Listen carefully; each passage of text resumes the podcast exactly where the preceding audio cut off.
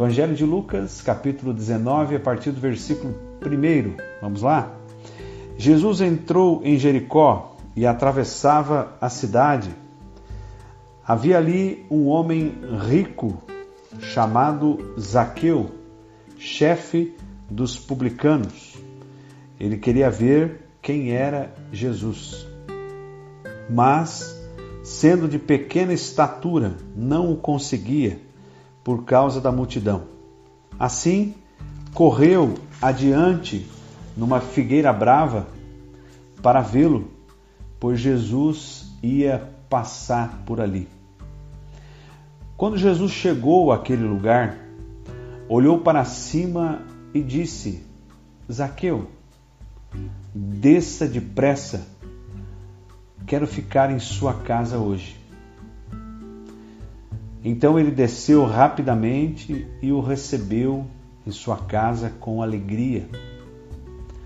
Todo o povo viu isso e começou a se queixar, dizendo: Ele se hospedou na casa de um pecador. Mas Zaqueu levantou-se e disse ao Senhor: Senhor, estou dando a metade dos meus bens aos pobres, e se eu extorqui alguém de alguma coisa, devolverei quatro vezes mais. Jesus lhe disse então: Hoje houve salvação nesta casa. Hoje houve salvação nesta casa. Porque este homem também é filho de Abraão, pois o filho do homem veio buscar e salvar o que estava perdido. Amém. Glória a Deus. Eu quero só repetir com você, antes da gente entrar aqui na, na meditação desta palavra, é, o versículo 5: quando Jesus chegou àquele lugar, olhou para cima e disse: Zaqueu, desça depressa. Numa versão Almeida, diz: Zaqueu, desça depressa, hoje me convém ficar na sua casa. Hoje me convém, guarde essa palavra. Jesus disse: Hoje me convém ficar na sua casa. E também quero repetir o versículo 9 que diz: Jesus disse: Hoje houve salvação nesta casa. Hoje houve salvação nesta casa. Amém? Eu quero orar com você, Pai, em nome de Jesus. Eu agradeço por esta família que agora me assiste. Eu sei, Pai, que inúmeras pessoas agora estão sendo tocadas por esta palavra tão simples, mas tão profunda. A Bíblia, Senhor, é muito mais profunda do que extensa. E por isso o Senhor fala conosco na sua profundidade, a profundidade do Espírito Santo. Agora, Senhor, nós te pedimos, fala conosco, Pai nos trata, Senhor, como filhos e assim como filhos, Pai, nós precisamos ser tratados pelo Senhor, nós precisamos ser guiados pelo Senhor, nós precisamos ser conduzidos pelo Senhor. Nós oramos em nome de Jesus. Amém. Amém, queridos. Olha só, é, eu quero discorrer aqui é, sobre essa história, uma história muito conhecida na Bíblia, mas eu quero que você imagine comigo é, um homem, um homem que diz o texto ali, no início do texto que nós lemos, um homem que se mostra desejoso por conhecer Jesus. E talvez você que está me assistindo aqui, é, talvez vive uma situação muito parecida. Você tem desejo no coração, você ouve falar de Jesus, você até assiste talvez algumas ministrações, você ouve falar de pessoas que conhecem Jesus, que conhecem a palavra, que conhecem a Bíblia, que falam da Bíblia, e, e talvez lá no fundo do seu coração você sente arder um desejo, e talvez um dia uma voz já falou assim: Ah, como eu queria conhecer mais. Né? Você concorda comigo?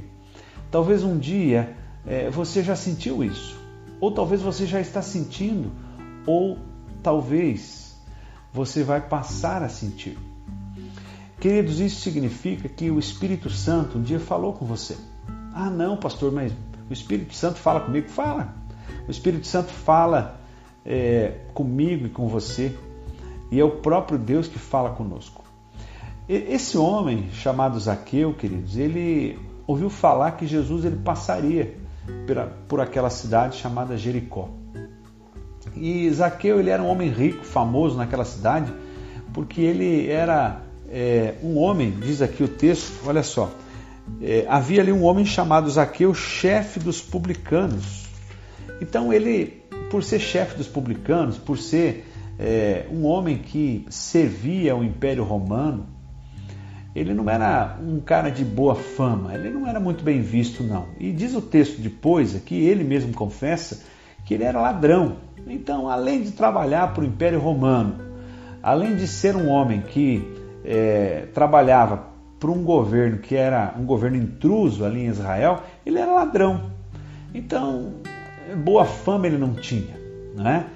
E aí, só que, queridos, além de tudo, além de todos esses esses contras na vida de Zaqueu, é, Deus tinha um plano na vida de Zaqueu. E lá no final do texto, Jesus diz: Eu não vim para salvar o justo, eu vim para salvar o pecador. Pois eu vim, diz o texto, para salvar o que estava perdido, diz Jesus.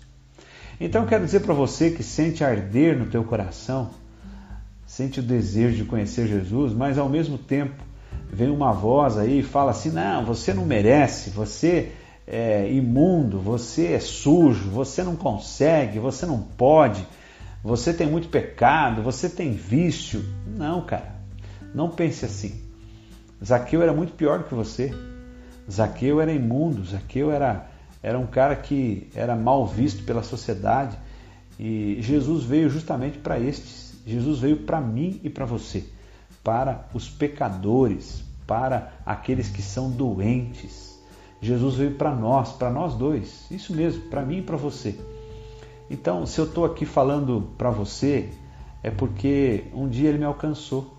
E não pense que eu sou puro, limpo, perfeito, não.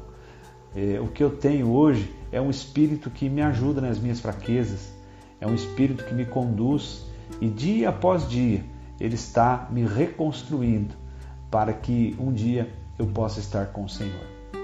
Mas é, como o foco dessas nossas ministrações nesse tempo de isolamento tem sido a casa, eu quero dizer para você que Jesus ele olhou para cima, viu Zaqueu trepado naquela figueira brava, né?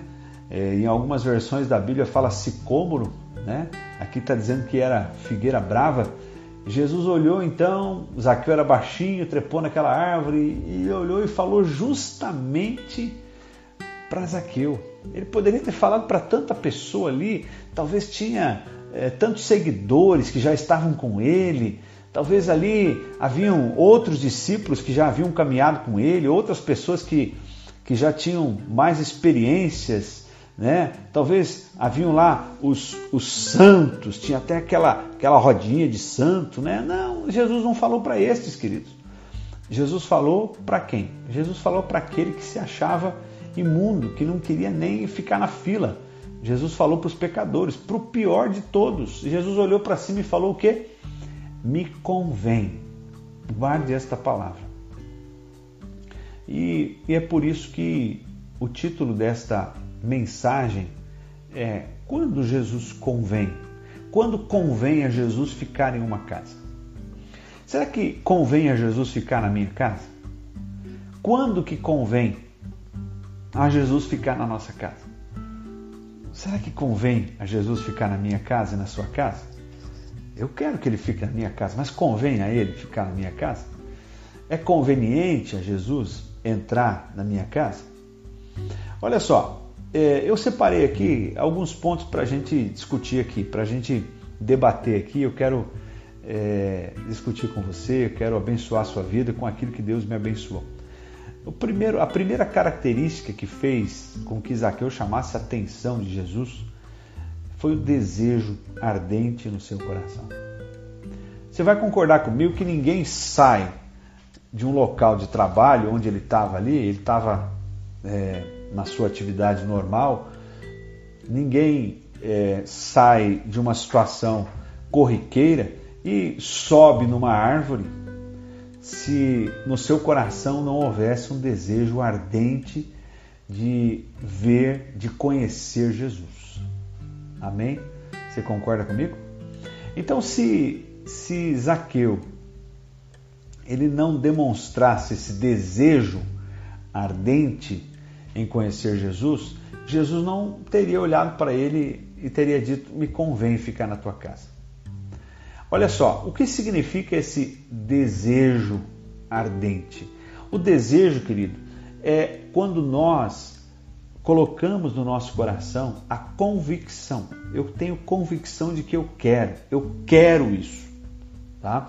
E aí vem um segundo ponto, amados, uma segunda característica de, de Zaqueu. Era um homem de opinião formada. Observe, quando Jesus disse: Olha, Zaqueu, desça depressa, porque hoje me convém ficar na sua casa. Então ele desceu rapidamente e o recebeu com alegria. Olha só, receber Jesus na casa dele significaria talvez um problema para Zaqueu. Não era bem assim receber Jesus que estava confrontando a situação ali com os sumos sacerdotes, com a lei dos judeus. Só que Zaqueu, queridos, Zaqueu não deu muita bola para eles não. Zaqueu era um homem de opinião, ou seja, lá no coração estava ardendo o desejo de conhecer Jesus e ao mesmo tempo ele tinha uma opinião formada, ele sabia muito bem o que ele queria. Eu quero dar uma paradinha aqui para discutir um pouco com você. Muitas pessoas, elas são, eu vou pegar um papelzinho aqui, acho que tem um papelzinho aqui. Muitas pessoas, amados, elas são, a Bíblia diz que são levadas de um lado para o outro como é, algo é levado pelo vento. E nós não devemos ser assim. Você já viu é, aí nos últimos dias aqui na nossa região, deu uma ventania louca, parecia mês de, de agosto, você observou? E aí a gente passa na rua, às vezes vê um papelão, uma sacolinha, né? Essas coisas voando, né? A gente vê coisa voando para lá para cá, para lá para cá. Tem muita gente que é assim, é, parece esses papel jogado na rua, né? Voa para lá, voa para cá, voa para lá, voa para cá. Não, amado. A Bíblia diz que nós devemos ser o que? Firmes. Deus não nos deu os joelhos vacilantes. Não. As nossas pernas, os nossos joelhos, os nossos passos, eles devem ser firmes, pois Deus não nos deu um espírito de medo, Deus não nos deu um espírito de covardia, Deus nos deu o que? Um espírito de coragem, amor e equilíbrio. Mas o espírito de coragem, ele não ele não combina com as pessoas que são levadas de um lado, levadas para o outro, levadas de um lado, levadas para o outro, levadas para um lado, levadas para o outro. Jesus olhou para cima e falou: Zaqueu, desce daí, que hoje me convém, hoje me convém ficar na tua casa. Veja bem, Zaqueu não coçou a cabeça, mas, pois é, o que, que eu vou contar lá em casa? O que, que eu vou falar para minha mulher, o que, que eu vou falar para o meu pai, o que, que eu vou falar para minha mãe, eu vou ter que explicar para o tio, eu vou ter que explicar para a avó, o que, que o meu cunhado vai pensar, nananá. Não, diz a Bíblia que ele o recebeu com alegria. Então, convém a Jesus, convém a Jesus entrar na casa de pessoas que sentem arder de desejo no coração por conhecê-lo. Segundo, que são pessoas de opinião formada. Amados, talvez essa opinião formada ela não tenha nada a ver com religião. A opinião, queridos, quando ela é formada no nosso coração, ela não tem a ver com o conhecimento da Bíblia. Ela não tem a ver com o conhecimento da palavra. Ela não tem a ver com, ah, eu não entendo nada de Bíblia, eu não entendo nada da palavra, eu ainda não conheço nada, então como é que eu vou formar uma opinião? Eu não conheço essas coisas. Não, queridos, eu estou falando de convicção de fé, eu estou falando daquilo que Deus tem falado com você, estou dizendo daquilo que você já tem ouvido várias vezes e você sabe que não há outro caminho. E eu vou falar uma coisa que o Espírito vem me falando agora. Você que tem procurado ajuda em vários outros lugares, Deus me fala agora. Você lembra daquela situação da mulher hemorrágica? A mulher hemorrágica que estava ali por muitos e muitos e muitos anos e já havia passado por diversos médicos e já havia gasto muito dinheiro e ela disse, colocou no seu coração e ela disse: Se eu só tocar no seu manto, eu serei curada. Aquela mulher era uma mulher de opinião e de coragem. O desejo ardente no seu coração fez a diferença. Quando ela tocou no manto de Jesus, Jesus, peraí, quem que me tocou? Quem que me tocou? Alguém tocou em mim. Eu não ia falar sobre isso, mas o Espírito me fala claramente sobre isso agora. E aí, quando Jesus para para aquela, aquela multidão ao redor dele. Até os discípulos dizem assim: Mas mestre, tem uma multidão ao seu redor e o senhor pede quem te tocou? E Jesus diz: Não, peraí. A pessoa que me tocou, me tocou de forma diferente. Aquela mulher, queridos, quando ela se apresenta para Jesus, Jesus olha para ela e fala assim: Vá, a tua fé te curou. Jesus não colocou a mão sobre a cabeça dela, Jesus não ungiu ela com óleo, nada, não. A convicção era uma mulher de opinião formada, era uma mulher de desejo ardente. E é assim que nós temos que ser, queridos. Nós estamos cercados muitas vezes, amados, de informações que vão nos diluindo, vão nos quebrando por dentro. Ah, porque com todo respeito, com todo respeito à regulamentação das autoridades. Mas hoje, queridos, nós vivemos cercados, cercados de muitas vezes de regulamentações que são copiadas de um município para o outro. Nós vivemos muitas vezes de regulamentações que são cercadas. Ah, um município copiou do outro município porque lá naquele município está acontecendo isso. Ah, porque ouviu-se falar que lá naquele município aconteceu isso, porque aquele decreto lá estão fazendo isso, então vou fazer também. E aí o que, que acontece? Nós começamos a ficar reféns. Estou citando o exemplo da situação que nós estamos vivendo. E não é só o caso do coronavírus. É o caso de regulamentação, é o caso de lei orgânica, é o caso da própria Constituição do Brasil, que foi copiada de muitos outros países, é o caso daquilo que do nosso sentimento no coração, que nós muitas vezes não aprendemos a amadurecer. O apóstolo Paulo fala aos Romanos, palavra que ouvimos hoje ainda: transformai-vos pela renovação da vossa mente, para que possamos, para que possam experimentar a boa, perfeita e agradável vontade de Deus.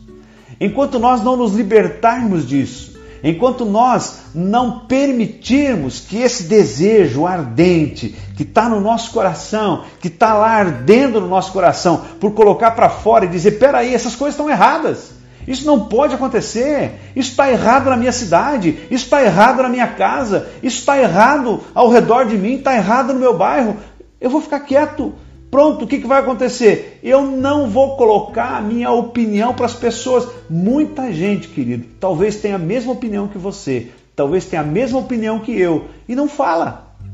E essas pessoas que têm a mesma opinião, elas não falam, e eu também não falo, e você também não fala, e ninguém fala, e aí só as pessoas que falam vão tomando conta. Quando Jesus estava entrando em Jerusalém, na semana em que ele foi crucificado, as pessoas tiravam ramos de palmeira, estendiam seus mantos no chão e gritavam: Hosana, Hosana, bendito que vem em nome do Senhor. Os discípulos ficaram com medo dos judeus e falaram: Senhor, manda eles ficarem quietos, manda eles ficarem quietos. Os discípulos estavam com medo, por quê? Porque estavam com medo que eles iriam matar Jesus. Obviamente que eles iriam matar, Jesus sabia disso. E Jesus responde o que para eles? Para os discípulos: Deixe-os, porque se eles se calarem, as pedras clamarão. O que está acontecendo hoje, queridos? Publicanos e meretrizes nos precedem no reino de Deus. Os filhos, que somos nós, não estamos fazendo a nossa parte. E publicanos e meretrizes tomaram conta do reino e estão fazendo a parte, que deveria ser nossa. Publicanos e meretrizes vos precedem no reino de Deus, quer dizer o quê? Os gentios, que somos nós, também estamos sendo alcançados antes dos judeus. Mas profeticamente, hoje no mundo, os publicanos e meretrizes, quer dizer o quê? Aqueles que não conhecem a palavra estão tomando conta de lugares que deveriam ser nossos. Os cristãos, aqueles que conhecem a palavra, aqueles que são pessoas retas, pessoas direitas, pessoas convictas, pessoas que conhecem o Espírito Santo de Deus, pessoas que andam debaixo da mão de Deus, pessoas que não estão colocando desejo ardente, pessoas que não estão tendo opiniões formadas. Suba na sua árvore. Jesus pode estar passando e ele vai olhar e vai dizer: Ah, eu percebo que você colocou em prática, eu percebo que você manifestou a opinião. Se você quer que Jesus efetivamente diga, me convém ficar na casa deste aí, é preciso manifestar um desejo ardente, manifestar uma opinião formada. Caso contrário, queridos, existem muitas coisas que publicanos e meretrizes estão nos precedendo. Zaqueu olhou para Jesus, olha só, versículo 8. Mas Zaqueu levantou-se e disse. Mas Zaqueu levantou-se e disse. O que, que ele disse? Senhor, eu estou dando metade dos meus bens aos pobres e se eu extorquir alguma coisa, eu devolvo quatro vezes mais.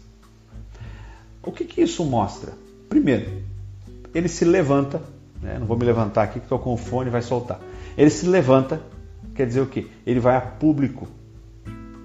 Ele não vai lá no pé do ouvido. Jesus, ó, Jesus, é o seguinte, ó, eu eu vou mudar algumas coisas na minha vida. Não estou dizendo que você não precise fazer só o pé do ouvido, mas ele muda e ele aparece em público, ele mostra publicamente a sua mudança e ele declara, ele declara, ele se manifesta como alguém que estava disposto a mudar. Qual que é essa manifestação? Essa manifestação que é chamada arrependimento. Zaqueu levanta e fala assim: Olha, eu, eu tenho um monte de bens aqui e eu quero dar é, metade desses bens aos pobres. Eu quero me desfazer disso mostra desprendimento. Eu não estou dizendo que ser rico é pecado, nada disso. Mas ser preso aos bens materiais, isso sim, isso é idolatria. A idolatria é pecado. A idolatria, o amor ao dinheiro é pecado. Ser rico não é pecado. O amor ao dinheiro nos faz ser idólatras, nos faz servir ao Deus mamon, ao Deus dinheiro. Mas quando Deus ele nos abençoa com o dinheiro, Deus nos abençoa com os bens materiais, queridos. Desfrute disso, mas não coloque o seu amor nisso, porque aí você se torna um idólatra. Aí você se torna alguém que vai ser preso a isso. Aí, se um dia você ficar sem esse teu Deus, você morre. Então Zaqueu, ele diz assim, olha, eu quero dar metade disso aos pobres. E ele declara, e eu vou devolver. Se eu defraudei, eu vou devolver quatro vezes mais. Há uma declaração pública, ou seja, ele permite ser transformado. Eu quero contar aqui para você, querido. Como pastor, eu atendo muita gente. Muita gente. Como igreja, nesses praticamente 15 anos de ministério, nós já atendemos muitas pessoas. Nós já levamos muitas pessoas a encontros com Deus, nós já nos manifestamos, nós já manifestamos, já vimos a manifestação do amor de Deus a muitas pessoas. Mas qual é a maior dificuldade? Qual é a maior dificuldade da igreja? Não é ver a manifestação de Deus. A maior dificuldade não é a manifestação de Deus. A maior dificuldade, amados, é as pessoas permitirem serem transformadas. A maior dificuldade permitirem serem transformadas. Zaqueu permitiu ser transformado. A maior dificuldade é que as pessoas têm dificuldade de permitir que Jesus vai lá na ferida, lá na ferida, lá na ferida, lá na ferida e toque. Essa é a dificuldade. A dificuldade que as pessoas têm de serem tocadas, a dificuldade que as pessoas têm de serem confrontadas. Hoje mesmo, na salinha de oração, nós temos uma salinha de oração virtual aqui na igreja. Logo, logo vocês vão ser convidados a participar. Logo, logo eu creio que isso vai se tornar público. E hoje o tema levado por uma irmã da salinha é, foi a palavra que muitas vezes nós precisamos ouvir e nós temos dificuldade de ouvir. Queridos, Jesus, ele nos traz muitas vezes confrontamentos, situações, palavras que nós não queremos ouvir, mas nós precisamos ouvir. E Jesus usa quem para isso? Jesus não usa só a mim, pastor. Jesus não usa só os líderes da igreja, amados. Jesus usa pessoas ao nosso entorno. Jesus usa circunstâncias. O próprio, as próprias circunstâncias, elas são é, geradas pelo próprio Deus para nos tocar. Ele não nos traz para as circunstâncias que nós queremos. Ele nos traz para circunstâncias que nós precisamos. Sabe como é o nome disso? É amor. O nome disso é amor. Se nós, queridos, recebêssemos de Deus tudo o que nós quiséssemos, nós talvez nem vivos não estaríamos. Se nós recebêssemos de Deus tudo o que nós pedimos, nós certamente nem vivos não estaríamos. O apóstolo Tiago diz: Pedis e não recebeis, porque pedis mal, para esbanjardes os vossos prazeres. Jesus fala em Mateus 21, 22: Tudo que pedires ao Pai, crendo, recebereis. Então, quando a gente confronta duas, esses dois textos, a gente se pergunta: mas espera aí, se tudo que eu pedi ao Pai, crendo, eu recebo, e Tiago diz: eu peço e não recebo, mas então onde é que está o problema? O problema está em mim. O problema está em nós. Quando nós não pedimos aquilo que nós precisamos, nós pedimos aquilo que nós queremos. Mas aí vem Deus na sua perfeição. Vem Deus na sua perfeição e nos dá um problema para que nós cresçamos. Muitas vezes a gente fala assim: Senhor, eu preciso de coragem, eu preciso de coragem. Deus não coloca coragem em nós, amados. Deus coloca situações para nos transformar em corajosos. Senhor, eu preciso, eu preciso de uma circunstância que me faça aprender a ser mais paciencioso. Deus não vai colocar lá num passe de mágica, lá uma porçãozinha, ó, deu para ver a careca agora, né? Deus não vai colocar um passe de mágica, uma porçãozinha na, na tua mente. Agora eu faço um milagre. Deus pode fazer isso? Pode, mas Ele não faz. O que, que ele coloca? Ele coloca situações para que você seja obrigado a ter mais paciência. Talvez ele vai prender você lá no hospital, talvez ele vai colocar você como nós estamos agora, presos dentro de casa, para que você diga assim: "Ah, como era bom aquele tempo de liberdade". Agora você lembra: "Ah, mas eu pedi mais paciência". Tenha paciência. Hoje mesmo estava assistindo aqui um, uma programação do pastor Telmo ele orando com um pai que perdeu um filho essa semana é, lá em Criciúma, andando de bicicleta na rua próximo de casa. E aí ele fez uma pergunta para as pessoas que estavam na reunião: Você tem problema? Diante de um pai chorando porque perdeu o filho que estava andando de bicicleta, atropelado. Não, querido, nós não temos problema. Nós reclamamos daquilo que nós não sabemos qual é o problema dos outros. Último ponto que convém quando Jesus ele quer entrar na nossa casa. Olha só, Zaqueu testemunhou.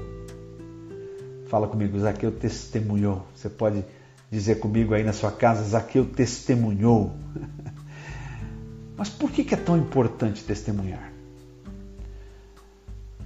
Quando Jesus ele fala sobre a luz do mundo, no Evangelho de Mateus, você vai lembrar, ele diz: não se acende uma lamparina para que ela seja colocada embaixo da cama. Se acende uma lamparina para ela ser colocada num lugar alto. E nesse lugar alto, ela possa iluminar toda a casa. Esta é a função do testemunho. Jesus olha para as pessoas que já o conhecem, para as pessoas que já receberam a presença dele, para as pessoas que já receberam, para as pessoas que já tiveram uma experiência com ele. Jesus olha para mim e para você e diz: Vós sois a luz do mundo. Mas por quê? Porque outras pessoas que estão ao nosso redor vão olhar para nós e vão dizer assim: Mas que, que você tem de diferente? Outras pessoas que vão começar a conversar conosco, que vão começar a conversar com você aí, que está me assistindo agora, que está ouvindo isso, está sentindo arder o coração de desejo de conhecer esse Jesus. Lá na sua casa, lá no seu trabalho, na sua família, o seu filho, a sua filha que está crescendo, que é bebê ainda, vai olhar para você, pai, para você, mãe, e vai dizer: Eu quero conhecer, eu quero conhecer esse Jesus que você conhece. Isso é ser luz do mundo. A luz, amados, do mundo é a capacidade de mostrarmos o caminho em um mundo cheio de trevas. Quando estamos num lugar escuro, o que a gente mais quer é ligar a luz. Quantas vezes eu estou aqui em casa, eu estou num lugar Vem a minha filha mais nova, a Rebeca, e fala: Pai, me empresta o celular um pouco, eu quero ligar a lanterna, eu quero caçar uma joaninha, eu quero ver alguma coisa. Às vezes à noite mesmo, quando a gente acorda à noite e não quer ligar a luz do quarto, a gente pega o celular, vai lá e liga a lanterna do celular. É assim. As pessoas estão perdidas. O mundo, diz o texto bíblico, o mundo jaz no maligno, jaz em trevas. Então, quando aparece alguém que é luz, quando aparece alguém que tem uma palavra de paz, de alegria, de conforto, as pessoas olham e falam assim: Mas você fala diferente, mas vocês agem diferente. Isso gera o que? Gera paz na vida das pessoas. É por isso que Jesus olha e fala assim: Vocês são a luz do mundo. Sabe por quê? porque Ele mesmo está dentro de nós, por meio do Espírito Santo. Zaqueu levantou a mão e começou a testemunhar desde o começo. Convém a Jesus entrar na nossa casa quando o nosso desejo ardente é manifestado, quando nós somos pessoas, homens e mulheres, de opiniões formadas quando nós permitimos ser transformados e quando nós estamos dispostos a testemunhar, a ser luz em um mundo de trevas. Eu quero dizer para você que esse Jesus, esse mesmo Jesus, esse mesmo Jesus que entrou na casa de Zaqueu há mais de dois mil anos, lá em Jericó, esse mesmo Jesus quer entrar na sua casa. Mas hoje não é nesta casa que você mora aí de, de tijolo ou de madeira. Não. Ele quer, ele quer entrar na sua casa, no seu coração, na sua casa espiritual. Ele quer fazer morada aí. Ele quer descansar aí no seu coração. Ele quer dizer que você também é filho dele. Evangelho de João, no capítulo 1, nos garante isso: que todo aquele que o recebe tem o direito de ser chamado filho dele. E esse mesmo João, lá no livro de Apocalipse, no capítulo 3, nos alerta dizendo que ele está à porta e bate. E se alguém ouvir a sua voz e abrir a porta, ele vai entrar, vai cear comigo e com você.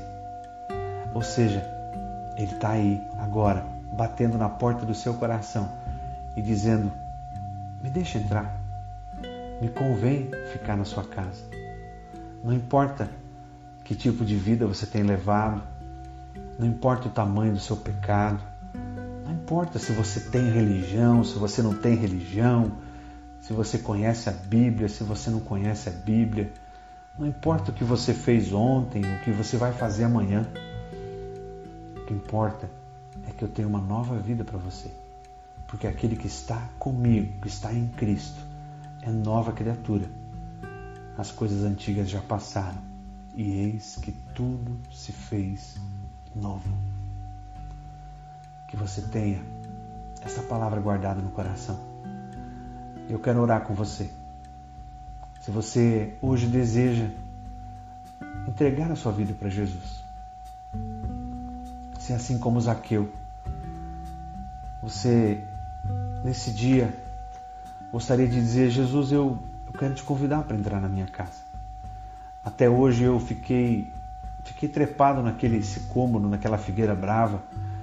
Eu estava escondido, eu achei que o Senhor não ia me chamar. Talvez você estava pensando isso, né? Talvez você estava lá escondidinho, pensando, não, Jesus nunca vai me chamar. Mas essa palavra foi para você. Ele está te chamando. Está chamando você, está chamando a tua esposa, teu esposo, a tua casa. Não para uma igreja, para uma religião, para uma placa. Não, não é nada disso. E talvez um dia, quando você estiver caminhando conosco, você vai entender que não é para isso que nós somos chamados. Nós somos chamados para algo chamado reino. Nós somos chamados para algo muito maior do que uma religião. Eu quero orar com você. Se você puder, ir onde você está. Se você consegue, pegue na mão da pessoa que está do seu lado e ore comigo. Pai, em nome de Jesus, eu não sei quem são as pessoas que me assistem agora, mas eu sei que o Senhor conhece cada um, cada uma. Eu sei que o Senhor conhece o coração, o desejo do coração. E eu sei que o teu Espírito visita agora e inquieta o coração de todas. Pai, e que esse desejo ardente por te conhecer, Pai, ele não termine aqui.